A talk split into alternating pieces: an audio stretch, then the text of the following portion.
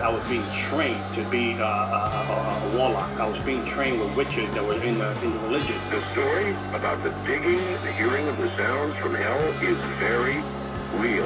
After, Papa tells us to hold the knife and then he puts his big hand on. He literally pushes the H into the neck, cuts it. You couldn't speak to the devil right away. You had to earn your right to speak to the devil. I listened to a tape recording. There were infants crying, children crying, and adults chanting. If, if you mess with the devil, he'll kill you, he'll kill your family. I warn you, what you are about to hear is very disturbing indeed.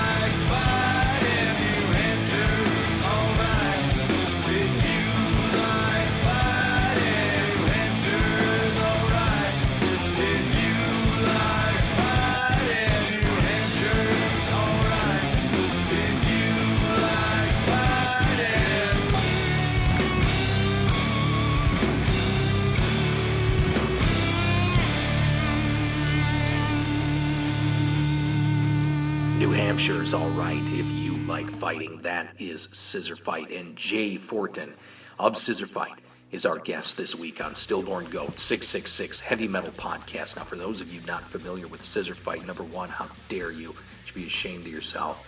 But uh, the band fell apart uh, in 2006. Singer Iron Lung really went off the grid. The band went into a cryogenic freeze and Jay and Paul Jarvis remain, as Doug Aubin joins on vocals now, Rick Orcutt on drums, and Jay took a good bit of time to sit down and talk to us about the beginnings of Scissorfight, the success of the band through the 90s into the 2000s, and the band disbanding in 2006, and thankfully resurrecting in 2016. So let's start at the beginning. Jay, how did Scissorfight start? It started back in uh,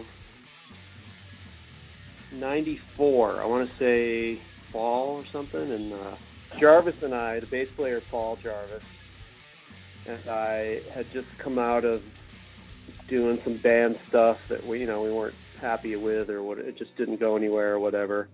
And uh, we decided that we needed to start a band um, with people we liked rather than necessarily musicians. You know what I mean? Yeah. And, uh, uh, so, you know, nothing against musicians, but um, we, uh, so yeah, we just found a couple people. I, I knew a guy named Joel Muzzy who was the, uh, a friend of mine who uh, played drums, and so I got him in the band, and then we found a friend of ours that had a roommate that had never been in a band but walked around posing like he was, and that was uh, Chris or Iron Lung. Uh, so we met with him, and we just kind of, you know, did the old. Uh, here's a here's a couple songs on a cassette tape, and see if you can put words to it. You know. One of the most endearing things about Scissorfight, besides Jay's tuning on the 71, is the lyrical content. A lot of urban legends, weird stories, backwoods drinking, fighting, fucking.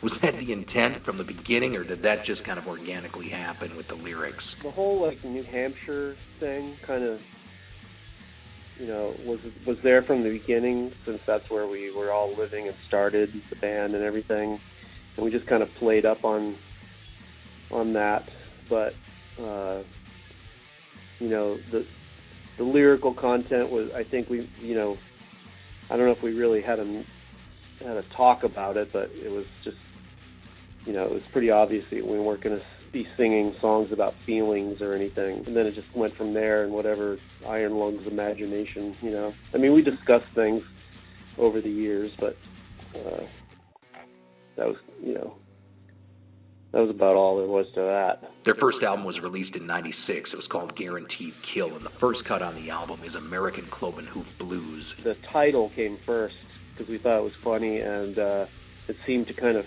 fit the musical style we were going for, you know, which is kind of a, you know, a, a heavier blues rock groove type of shit, you know. It, it, uh, so that was the title of the, that's what we used to call the music, and then whatever he wrote for words uh, may or may not have anything to do with that.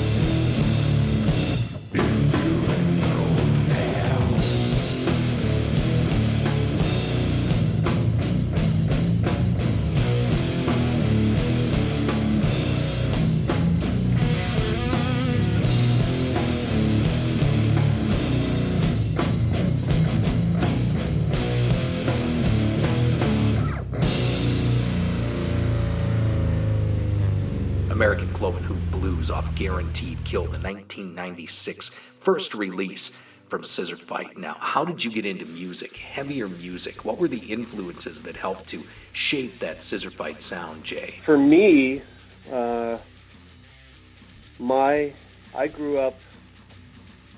You know, I mean, when I was when I was really young, I, like before high school or whatever, I was into all the usual '70s hard, you know, rock stuff, and what you know, Creedence, Clearwater, you know, the Nuge, uh, ACDC, all that stuff, and then um, when then I started finding out a little bit about punk rock, and this was you know like really almost when it was actually happening. So the Sex Pistols and the Ramones and Clash and all that stuff, we started becoming aware of that, and uh, and then that was it. Then I was just that's all I was into, and until uh, until I saw a um, a uh, an issue of uh, uh, Action Now magazine, probably back in I don't know '79 ish, '80, something like that. So Action Now magazine was was it used to be called Skateboarder magazine, and we were, you know, I was big into skateboarding, and they had an article on Black Flag, and uh, and a little picture, and that was it. That was, from then on, it was I was all I was all about the that West Coast uh, punk, and so that that is for heavy music. I I didn't really even get into that until closer to the you know the uh, early '90s. Um, you know, and then I think the first I first started hearing a little bit of I heard some stuff from uh, Pantera, and then of course then Kyuss came along, and that was that was a big deal. So there is only one band, however, that sounds like Scissorfight, and that's Scissorfight. Tell us about that guitar sound. Well, yeah, it uh, it it's true. The the guitar I, I use is a, a 71 Les Paul Custom, and it's got uh, 14 through 60 strings on it, and it's we tuned to uh, a, a drop A tuning, so it's pretty low, you know, and um, it, uh, it it's just that combination. I've never used anything else um, other than the occasional backup guitar here and there, but but that Les Paul's been has a unique sound to it. The pickups, you know, are are awesome. Uh, so yeah, that's it's magic. when the band ended in 06, up until just recently, I, I, I really didn't even play it. So it um, it had like a 10 year kind of vacation. You know, I played it a couple times when some friends bands wanted to do a Scissorfight song, and I'd I'd go down there and or wherever they were and play a song with them. But uh, yeah, it's kind of just been sitting dormant, so it's it's pretty excited to be back. 1998 brought Scissorfight's sophomore album Balls Deep in a sound that was constantly evolving, pushing the boundaries of what rock and metal and heavy music can be and sound like. And a standout song on that one is Curse of the Returned Astronaut. What's going on with this one, Jay? uh, that one might have been, I mean, I'm sure Chris uh, got that idea maybe from some kind of crazy story about astronauts or whatever, but uh, and then put his own twist on it. Um, but uh, I would say as far as Scissorfight goes, that's kind of uh, almost a funk tune, isn't it?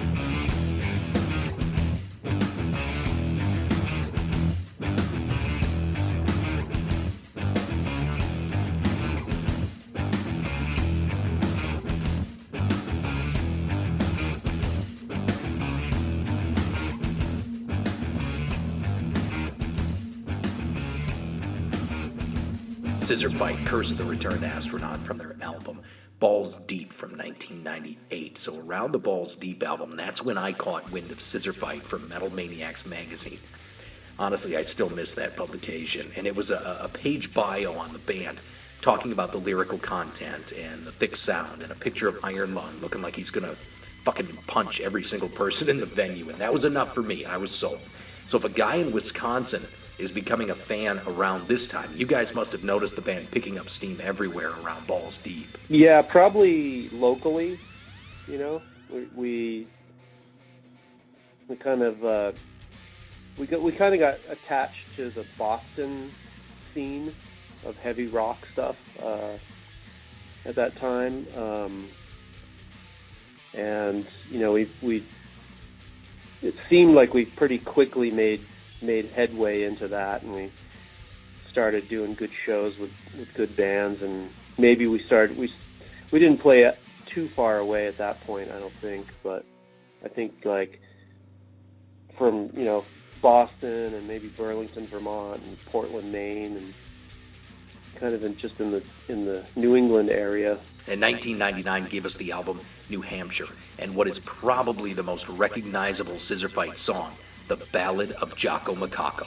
I know that that was from an actual, like a a real thing that occurred, a fighting uh, monkey named Jocko Macaco, some crazy story that Chris found somewhere. Um, so, so basically, it's a true story, uh, and uh, put to music, and um, it kind of became uh, well. First of all, the, the Balls Deep. I mean, uh, Guaranteed Kill and Balls Deep were on a different label, and then uh, that next album was on uh, Tortuga, which was kind of part of the Hydra Head thing, and you know, just they had better distribution and all that kind of stuff, and it, that that song Jocko Macaco uh, kind of took off a little bit on local Boston radio, so it got a lot a lot more airplay and stuff. Also, at that time, we had that little MTV snippet.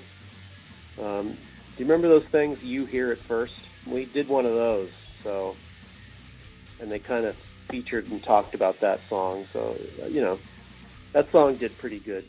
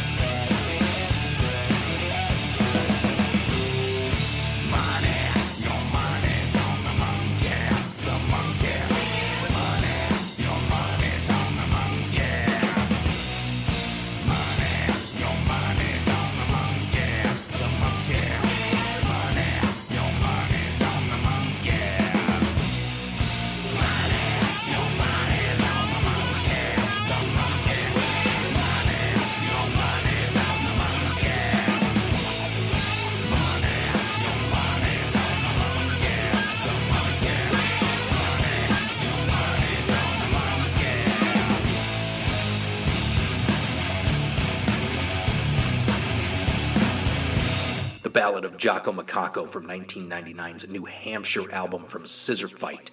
And around the New Hampshire album, what was going on with the band internally and with touring on the road? Yeah, we noticed, you know, like things were a little better and doing some better shows and um, and stuff like that. Some, yeah, there were some really good shows in that during that era. We did a couple, you know, like week long or two week long little tours down down the East Coast, maybe down to Florida and stuff. Uh, so yeah, things were starting to kind of pick up a little bit. And you know, you mentioned Metal Maniacs. I think it was pretty funny because every every year Metal Maniacs or or one of the Metal Edge or one of those magazines would do these little articles like uh, who to look out for in this you know this coming year, and we did we got that like three or four years in a row.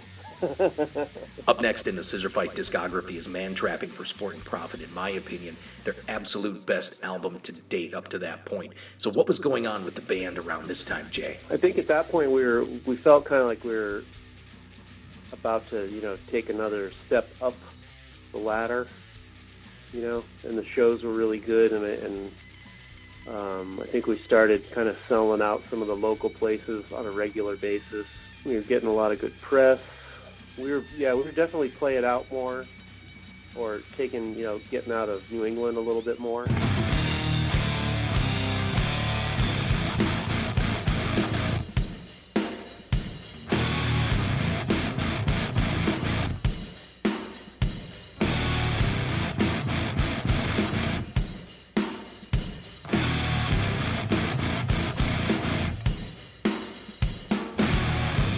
blizzard's moving in.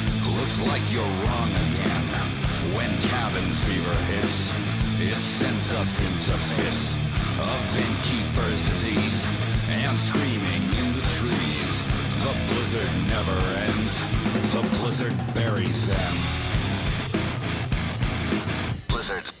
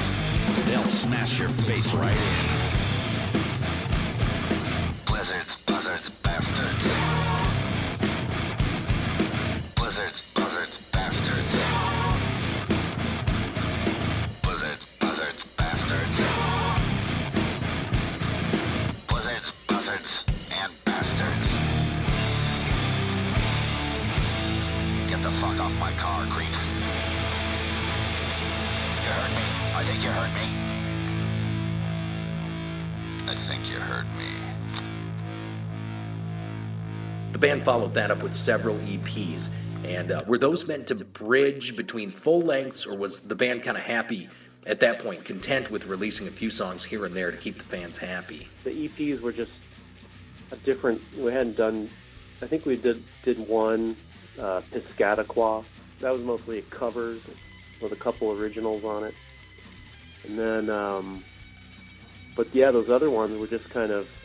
I think we just had stuff ready, and they, you know, and our label there just was like, all right, let's let's do an EP, you know, and uh, so we did a couple of those, and then we also did that uh, that Europe only thing, American Cloven Hoof Blues uh, CD that was supposed to be just Europe, and it had some remaster, uh, it had some redone tracks from the first album, I think,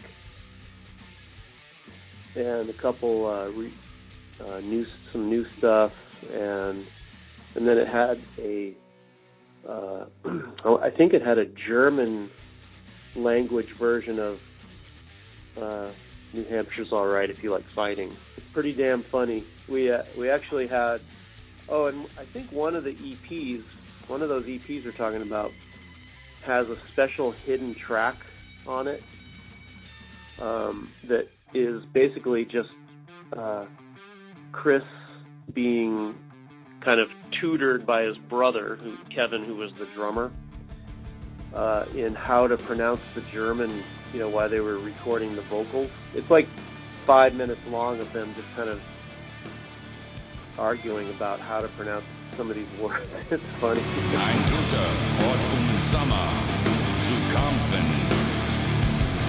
Ein guter Ort um Winter zu kämpfen. New Hampshire is in the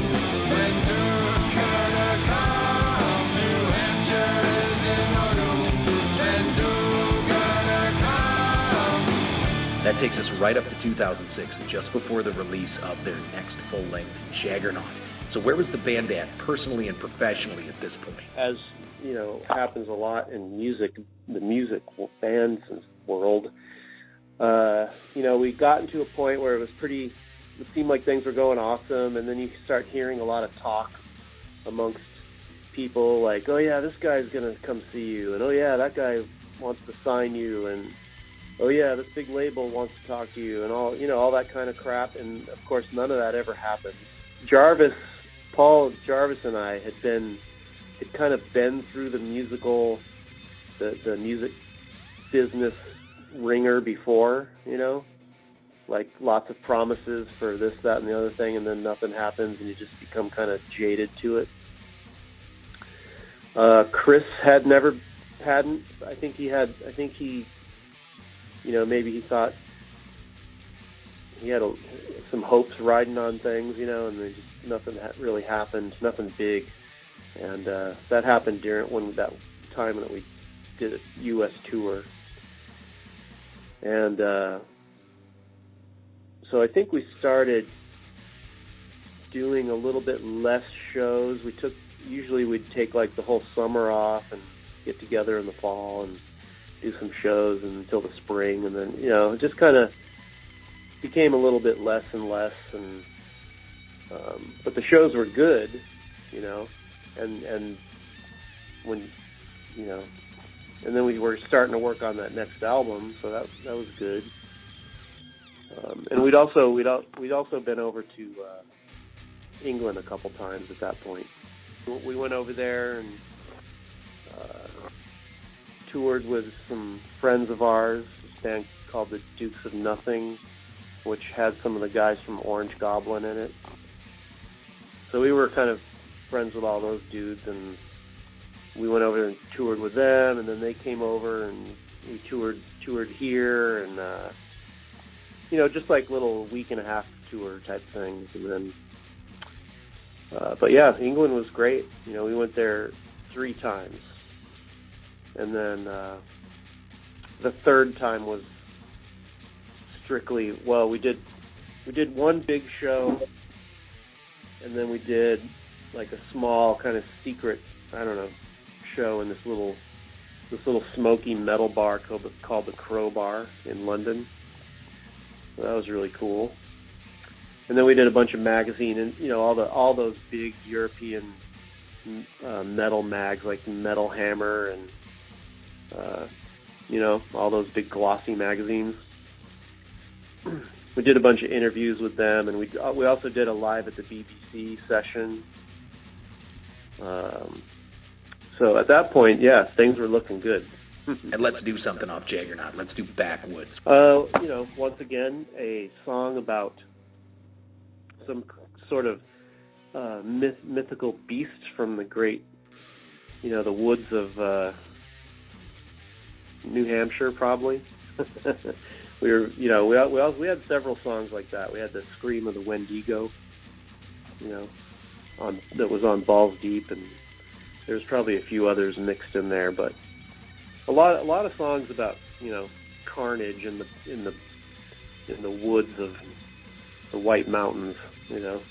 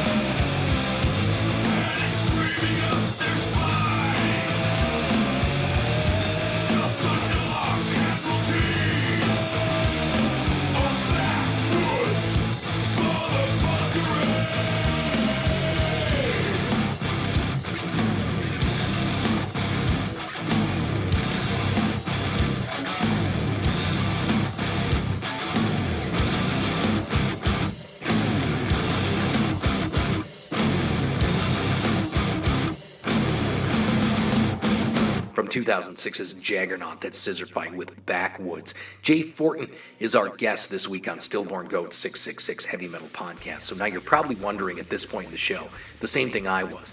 Why is this band not on a major label, touring the world? They fucking rule. Jay, any idea why this never happened? Uh, no, I think it was, you know, just was not in the right place at the right time. Uh, you know, all that kind of just didn't get lucky like some some people do. You know, and I mean, and you know, we we weren't like we weren't the kind of band that was able to to tour on our own like relentlessly. And sometimes labels like to see that. Um, but that was, you know, that was that was a different time in the music industry, so it was, uh, hard to say. That's what I what I think feel like it was. You know, it felt close at times, but it just didn't. Uh, just didn't couldn't get to that next, and maybe we could have if we, if we had continued after Jaggernaut, because we did have a lot of good uh, press and stuff after that, but didn't happen. Shortly after the 2006 uh, release of Jaggernaut, Scissorfight just kind of disappeared, much to the dismay of myself and legions of fans. So, Jay, what happened? Well, you know that album was was hard to make because we had to record it twice. Because uh, the first time around, the the hard drive that it was on fried, and they couldn't rescue it. So uh, we actually ended up doing it again, which you know is, was kind of was good because then you're like, oh, now I can change that part I didn't like, you know. Um, but yeah, we did that album came out, and then we, so we the plan was so like I was saying, we went to England to do a bunch of promo and interviews and photo shoots and do a couple shows. Those were going to come out. That it was planned that those interview ma- in magazines will come out with the release of Jaggernaut in the spring, which it did, and uh, and then we had our buddies uh, Orange Goblin come over and uh, do a little tour with us in in the early spring, I think. Um, and then uh, yeah, and then so we did that, and then we did one more show in Burlington, Vermont, and then uh, in the spring of 2006, and then that was the that's the last time I've talked to to Chris. Chris Ironlung, was he just fed up with things not breaking through to the next level? Yeah, I'm guessing. I mean, there's there's never ever been he's never ever given a reason, so it's just been we've just been guessing the whole time. We've had we've had some uh, email communications um, over the years on certain band business things, but uh, you know, no, I haven't. So, and you know, his brother was the drummer, and as far as I know, he he doesn't even know why he quit. He just kind of quit. Didn't tell anybody. Just yeah, disappeared. Fast forward to today, 10 years later, you're back, you and Jarvis. Of course, you're going to hear the it's not Scissorfight if Ironlung's not in it, and I love everything that man did with the band, but that's a bullshit argument. Jarvis and I are creating the majority of that sound, so. But, um, and and you know, of course, there's going to be some people who uh, are like, "Oh, no Ironlung, no way," you know, that kind of stuff. But, but very, very few. Some of the people that were kind of skeptical and you know changed their mind real quick after they saw that video. So it was really cool. Doug Aubin handling the vocals for the newly reformed Scissorfight. Where'd you find this behemoth? Uh, he's he's uh he's in another band called Iron Chin from around this area, and we uh, Paul and I had you know in some of our other bands uh, played with them and just you know just kind of knew him from around, and he plays bass and sings in that band, and uh, Jarvis went to see them, went to see Iron Chin, and he said that uh, at one point they had a guest bass player, and Doug, so Doug just took the the you know the front guy position, and he was he was like, this guy's awesome, you know, we got to check this dude out.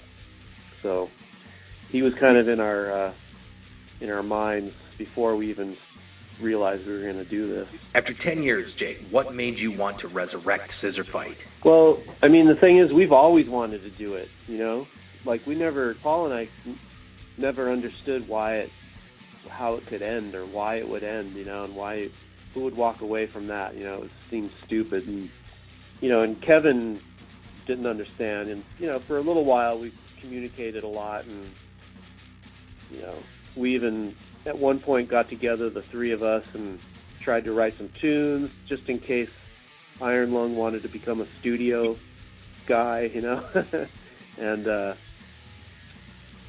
and you know, I think a few years ago I had emailed Kevin about getting the band back together, but he didn't. He doesn't want to do it without Chris. Uh, so, but you know, for Jarvis and I, we've always wanted to to do it, and um, so last year, uh, this.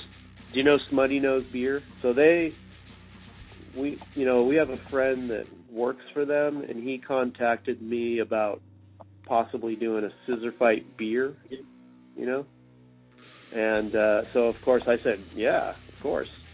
And it you know it kind of like reignited a little bit of interest in the band and um, which was cool. I mean at this point we we still didn't think we were going to bring Scissorfight back, but we, we, we were in a, we were in another band, and so one of the local bars um, had a like a Scissorfight night where they served the beer, and we had some friends come up from Boston and in their bands, and, and everybody did a few Scissorfight songs, and it was it was awesome. You know, it was really fun.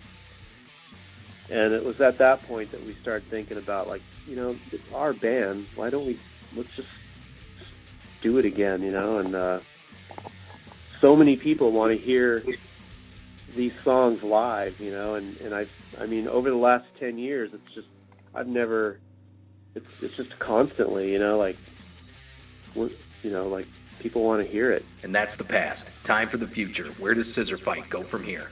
Fired up, and you know, we want to take it to where wherever it'll go. Uh, you know, we got a lot of shows around here that, um, you know, we got shows sold out, and I know that you know, I mean, people, to me, like, you know, I try, I made it very clear on through social media, you know, that it's to make sure no one thinks it's a reunion of the old lineup, you know, and people don't, they don't really mind, you know, so there's a lot of interest in it, and you know, shows are selling out, and we're going to be in the studio in a couple weeks, and we're going to record an EP with new stuff, and uh, you know, hopefully that'll be out as soon as possible. I have like a never-ending supply of of riffs for music,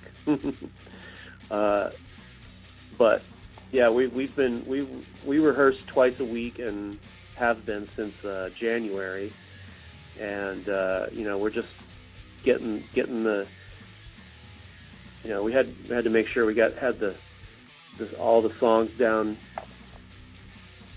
good for that for that first show, and that went really amazing, and uh, and now you know and we've just been writing new stuff. Yeah, It's got to feel good, man. yeah, it's great. It's awesome, you know, and because I mean, you know, the, the, I mean, we've been in other bands, and but you know, of course,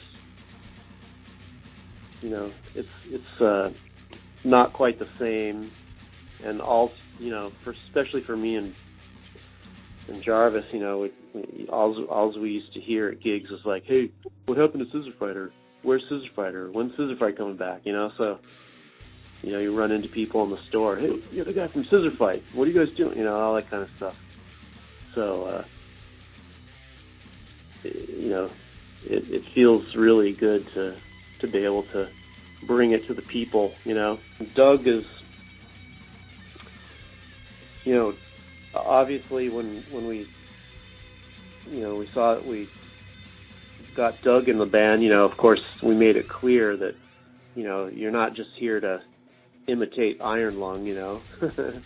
um, you know he's got to put his own take on things and that was the whole thing, you know, to kind of, you know, you know, pay respects and to the old stuff, and, but also, you know, write new stuff, and which is going to be a little, you know, vocally like a little harder, a little hard edge, a little harder edged, you know, Yeah. more aggressive, which is I love it, you know, it's it's awesome. Jay Fortin from Scissorfight, our special guest this week on Stillborn Goat 666 Heavy Metal Podcast, one of my favorite bands of all time. Welcome back, guys. We've all missed you. Can't wait to hear new music. Finally, hopefully, get a chance to see it live. So, you guys, go like them on Facebook for all the updates. Like us on Facebook also. We'll keep you posted on everything going on with Scissorfight as well. Please subscribe to us on iTunes. Leave us a nice rating. Check out everything the Astro Radio Z Network has. Lots of very cool shows. Derek and the crew are the best thing going today in the world of film podcasts. Kind of like we're the best in underground metal. You see what I did there? I pulled a little Gene Simmons. Anyway, next week our guests are Skeleton Wolf. A new album out, some really great black and raunchy thrash stuff. You're going to dig it. So until next time, stay heavy, stay brutal, and I will see your ass in the pit.